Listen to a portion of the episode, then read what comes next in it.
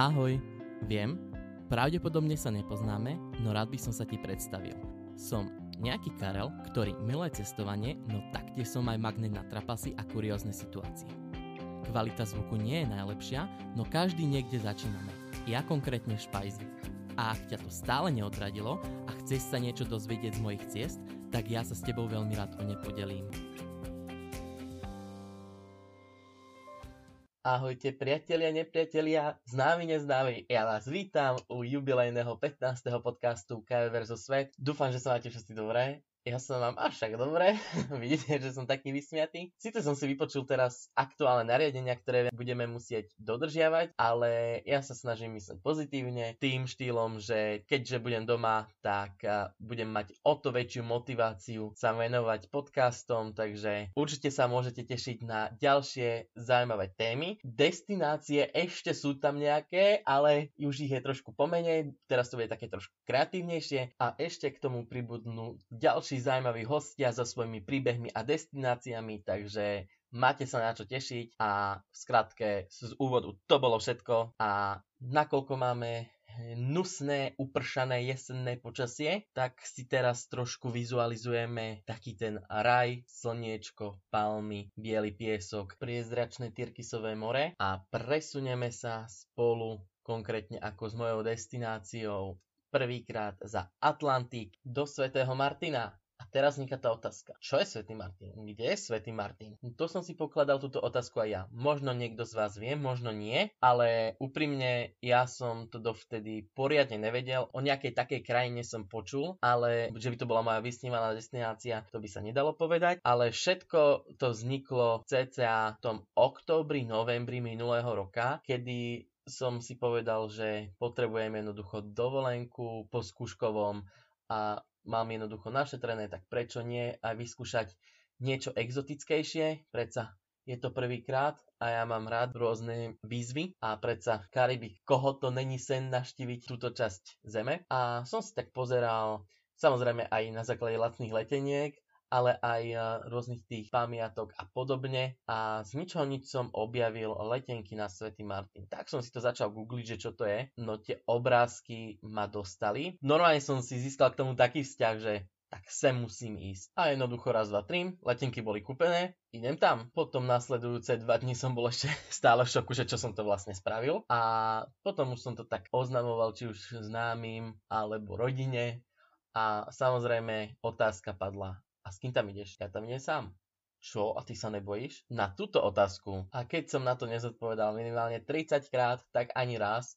S tým, že doteraz to aj budem hovoriť, že to bola moja najlepšia skúsenosť z hľadiska cestovania. Naučilo ma to nesmierne veľa, dodalo mi to veľa odvahy, pretože to, čo som tam robil, tak jednoducho postupne sa k tomu dostaneme. No každopádne Poďme si povedať niečo o tomto malom ostrovnom štáte. Je to vlastne štát oblasti Malých Antil s tým, že ešte z tých Malých Antil patrí medzi tie menšie ostrovy, patrí medzi záveterné ostrovy a nachádza sa cca tých 300 km juhovýchodne od Portorika a má len 75 km štvorcových, takže len tak pre porovnanie ja som býval na juhu ostrova, a na sever mi to tak trvalo možno pol hodinu 35 minút autom, takže naozaj malinký ostrov, v ktorom jeho obyvatelia rozprávajú až šiestimi rôznymi jazykmi, ktoré sú považované za úradné jazyky a to je angličtina, španielčina, francúzština, holandština, kreolština a reč papiamento. Doteraz je to taký svetový unikát tento ostrov. Je to síce jedna krajina, ale má dve hlavné mesta za holandskú časť a za francúzsku časť. Za holandskú časť je to Philipsburg a za francúzsku časť je to Marigot. A tieto vlastne dva štáty, to nazvem v jednej krajine, sú vo veľmi dobrej symbióze to nazvem, ale Francúzi, keď sa aj pozriete na mapu, tak majú o niečo väčšiu časť ostrova ako Holandiania a k tomuto rozdeleniu banuje aj určitá legenda, a to taká, že v tej dobe, keď si určovali, že OK, že kto čo bude mať, jaké územie na tom ostrove, tak aj Francúzi, aj Holandenia sa zhodli na jednom type proste toho určenia. A to, že každá krajina si pošle svojho chodcu a spoločne vyrazia v jednom bode s tým, že Francúz pôjde po severnej časti a Holandian pôjde po južnej časti, ale malo to jednu podmienku. Títo chodcovia museli sa opiť z ich národného alkoholu, takže Francúz bol opitý z vína, za čo Holandian bol opitý z džinu. A sú teraz dve teórie, že prečo Francúzi majú väčšiu väčšie územie ako Holandiania. Prvá teória je tá, že samozrejme, keď sa Holandial strískal z džinu, tak veľa toho neudeme, sami to poznáme, nie? Druhá teória je tá, že Holandian stretol tam jednu miestnu holku pri tom chodení po pláži a už to potom slovo dalo slovo, strávil u nej noc a Francúz to využil. Takže čo je na tom pravdy? Nevieme, ale Každopádne toto bolo menšie poznávacie okienko o Svetom Martine. Tak a potom to môžeme začať náš výlet, čo už začal hneď na mojimi úspešnými letmi. Práve tam, nakoľko to je kategória sama o sebe, pretože toľko hodín v lietadle som nebol v súčte tých mojich letov za posledné tie 3 roky. A mal som celkom fajn cestu, prestupoval som len v Paríži, pretože na tento ostrov, keď chcete letieť z Európy, tak dostanete sa len z Paríža alebo z Amsterdamu. A konkrétne som letel na letisko Charles de Gaulle do Paríža, čo je najväčšie letisko v Paríži a je to aj druhé najvyťaženejšie letisko v Európe, hneď za londýnskym Hitrom a cez rok tam prejde až 70 miliónov pasažierov, čo je, že wow, a je to aj mega veľké letisko. Tam som nemal žiadne komplikácie, až naspäť som mal, ale to, k tomu sa dostaneme až na záver. No a teda som priletel a že si nezobrať taxík na Airbnb ubytovanie. Poviem vám, to bola jedna čistá komédia. Pretože som teda nastúpil, všetko v pohode, ideme a sme v zápche. Kúkam dobre, v pohode. Mi, tak mi to teda popisoval, že na to ubytovanie ide len táto cesta a tam sa stala dopravná nehoda, takže musíme chvíľku počkať. Dobre, čakám 10 minút, 15 minút, 20 minút. On už povedal, že on na to kašle, že ide spať on seriózne zaspal na 10 minút a povedal mi, že však keď sa tu pohne, tak do mňa drgne a prejdeme tých pár metrov. Kam dobre. Tak teda zaspal. Drgol som ho, ideme, ale možno ďalších 200 metrov. Potom zas sme stáli tých 10 minút a išiel okolo jeho kamarát a nehal naštartované a povedal, že však keď sa pohneme o ďalších tých 20 metrov, tak to prejdeš a sám, máš vodičak, ne? A on že, ja že hej, on že dobre, tak ja budem tuto nedaleko. On seriózne si išiel sadnúť na kávu s tým svojim kamarátom a že what the fuck. A našťastie prišiel, lebo sme sa dovtedy nepohli a doviezol ma po hodine a pol. A to bol teda môj prvý deň. Následne na ďalší deň som išiel poznávať už tie najkrajšie pláže. Taká najznamejšia pláž je tam Maho Beach, Určite ju poznáte z obrázkov, pretože ona je hneď pod ranvejou letiska. To je jediná pláž, kde najtesnejšej blízkosti pristáva lietadlo a to bolo čosi neuveriteľné a neskutočne hlučné, pretože tam, keď vám preletelo to lietadlo, tak to bolo strašný tlak, strašný hluk a neskutočný vietor. Takže ako je to veľká turistická atrakcia, hneď pri vedľašej reštaurácii sú aj napísané, kedy aký typ lietadla prilieta a je to zážitok. Ale ja som tam moc často nechodil, lebo fakt tam bolo veľmi veľa turistov, veľa hluku. Ne, nemoc sa mi tam z tohto hľadiska nepáčilo. Za to oproti hneď vedľa Simpson Bay, to je najdlhšia pláž, na tom ostrove, ktorá sa zase nachádza po dĺžke toho letiska, tej runwaye. A to bolo už fajn, bolo tam tak menej ľudí. A hneď zase z druhej strany vedľa sa nachádza Mullet Bay, ktorá je zvláštna tým, že v jednom bode je v tesnej blízkosti golfového iriska, takže moc by som dozadu na tú pláž nechodil, pretože jeden nepodarený úder a hneď máte golfovú loptičku v hlave. S tým, že som si na tento celý deň požičal bicykel, tak preto som prešiel tak viacej pláži a neskutočne som sa spálil aj hneď ten úvodný deň, lebo predsa ten biely piesok inak odráža to svetlo, aj tá tyrkizová voda. Večer som sa namastil na kompletku kyslou smotanou, čo som kúpil v obchode a tak mi to nejako prešlo, že v pohode. No a na tento ďalší deň som sa neskutočne tešil, pretože na 11 ráno som mal prichystanú prehliadku miestnej továrne na výrobu rumu, takže som išiel do tej malej továrne a kde nám to poukazovali, že čo aj ako sa vyrába, že tam boli také neskutočne veľké súdy a potom následne sa to plnilo, aj my sme si to mohli vyskúšať, že čo aj ako. Potom ešte prezentácia s tým, že oni si tam vytvárala tá firma rôzne tie likéry a rôzne, s rôznymi príchuťami, ja neviem, anglický čaj, apple pie, mangový, chlebovník, no všetky možné d- uh, druhy likérov. A samozrejme z každého nám aj dali ochutnať. A ja ako Slovák som sa nezaprel, že ja chcem zo všetkého ochutnať, ale z 30 druhov som ochutnal, ale samozrejme bolo to len na jazyčej, ale predsa keď si ich dáte takto 30, tak uh, to nikomu neodporúčam. Keď pôjdete na ochutnávku takýchto rumov, nedávajte si ju na obed a hlavne keď vracate ten bicykel, ktorý ste si včera požičali.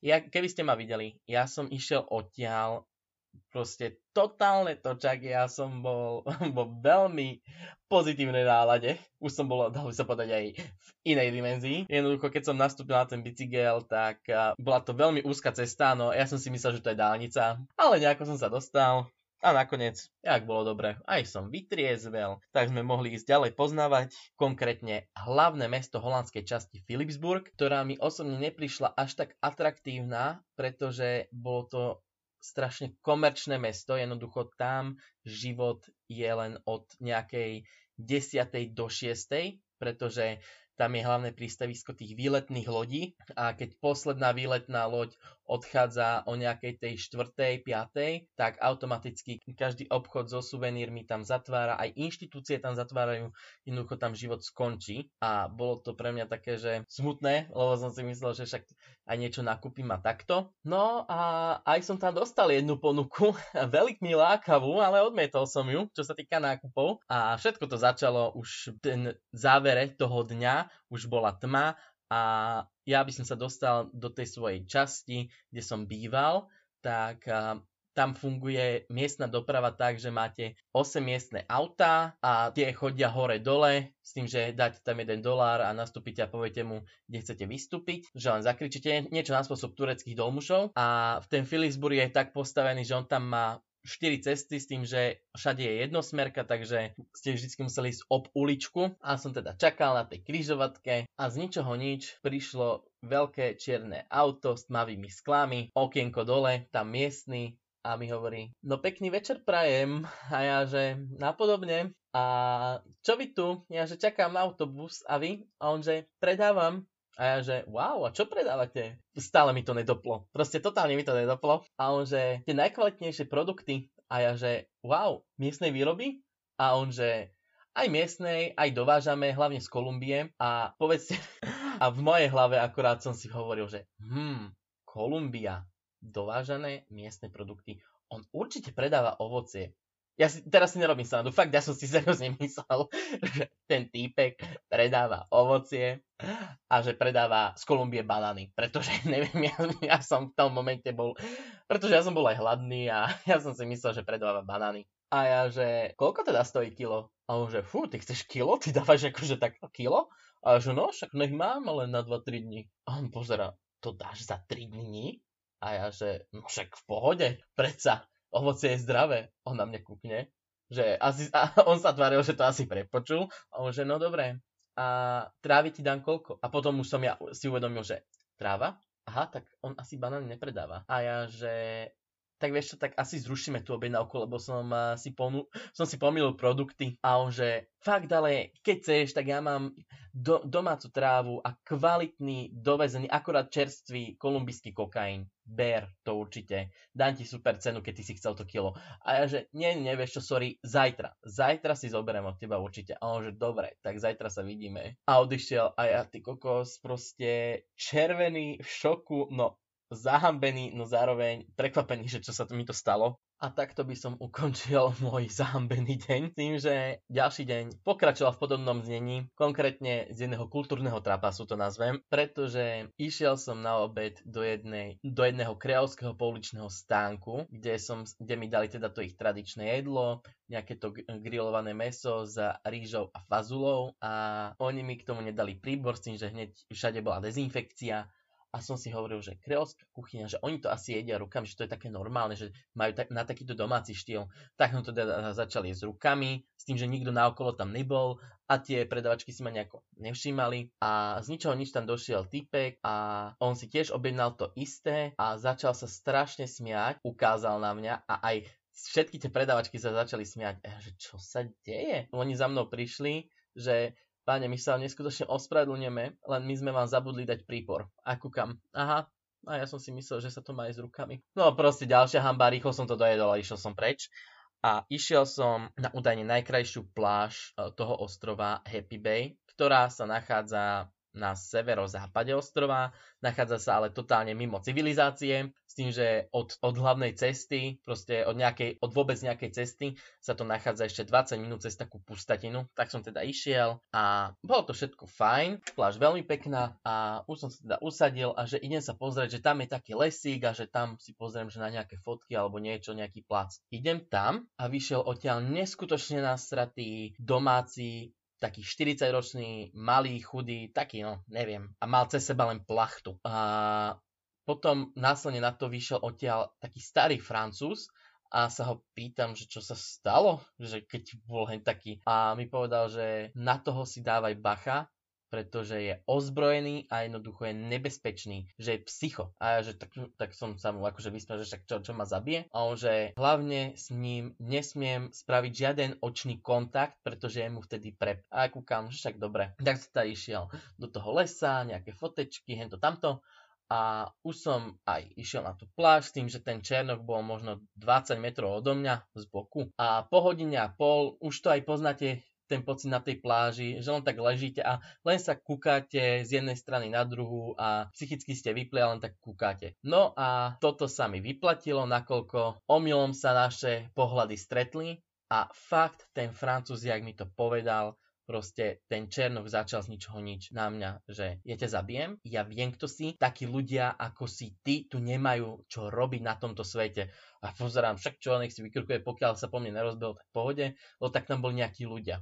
No lenže oni potom postupne odišli a už som tam bol len ja a on, a som si teda povedal, že dobre, že už je dosť, po ďalšej 3 čtvrte hodine, že idem. A on sa tiež proste postavil, zbalil sa a on nejak mal tú plachtu cez seba, tak pozdĺž tej nohy mal, ja neviem čo to bolo, to bolo niečo ako, no nejaká taká kudla, ale ona mohla mať okolo 30 cm a povedal mi, že a teraz nastal tvoj čas. No ja som vtedy na ňo pozrel a som si v hlave povedal, že no Dory, tak teraz proste keď pôjdem cez tú pustatinu, tak už ma tam nikto nenájde a nikto nikde, proste ani keby som začal kričať, tak už uh, mi začalo hrať v hlave, že čo teda spravím? Halo, že ja, ne, ja nemám nič pri sebe a že by som niekoho zavolal, tak čo teraz v tom momente? Proste nič ma iné nenapadlo. No ale z ničoho nič sa tam objavila na, konci, na druhom konci tej pláže jedna veľká americká rodina, ktorá sa tam išla stavať stán, zobrali si tam grill a že si tam idú stráviť už pekný večer. Ja som hneď za nimi utekal, ale normálne som periférne cítil to, jak ide za mnou a jak zrýchluje,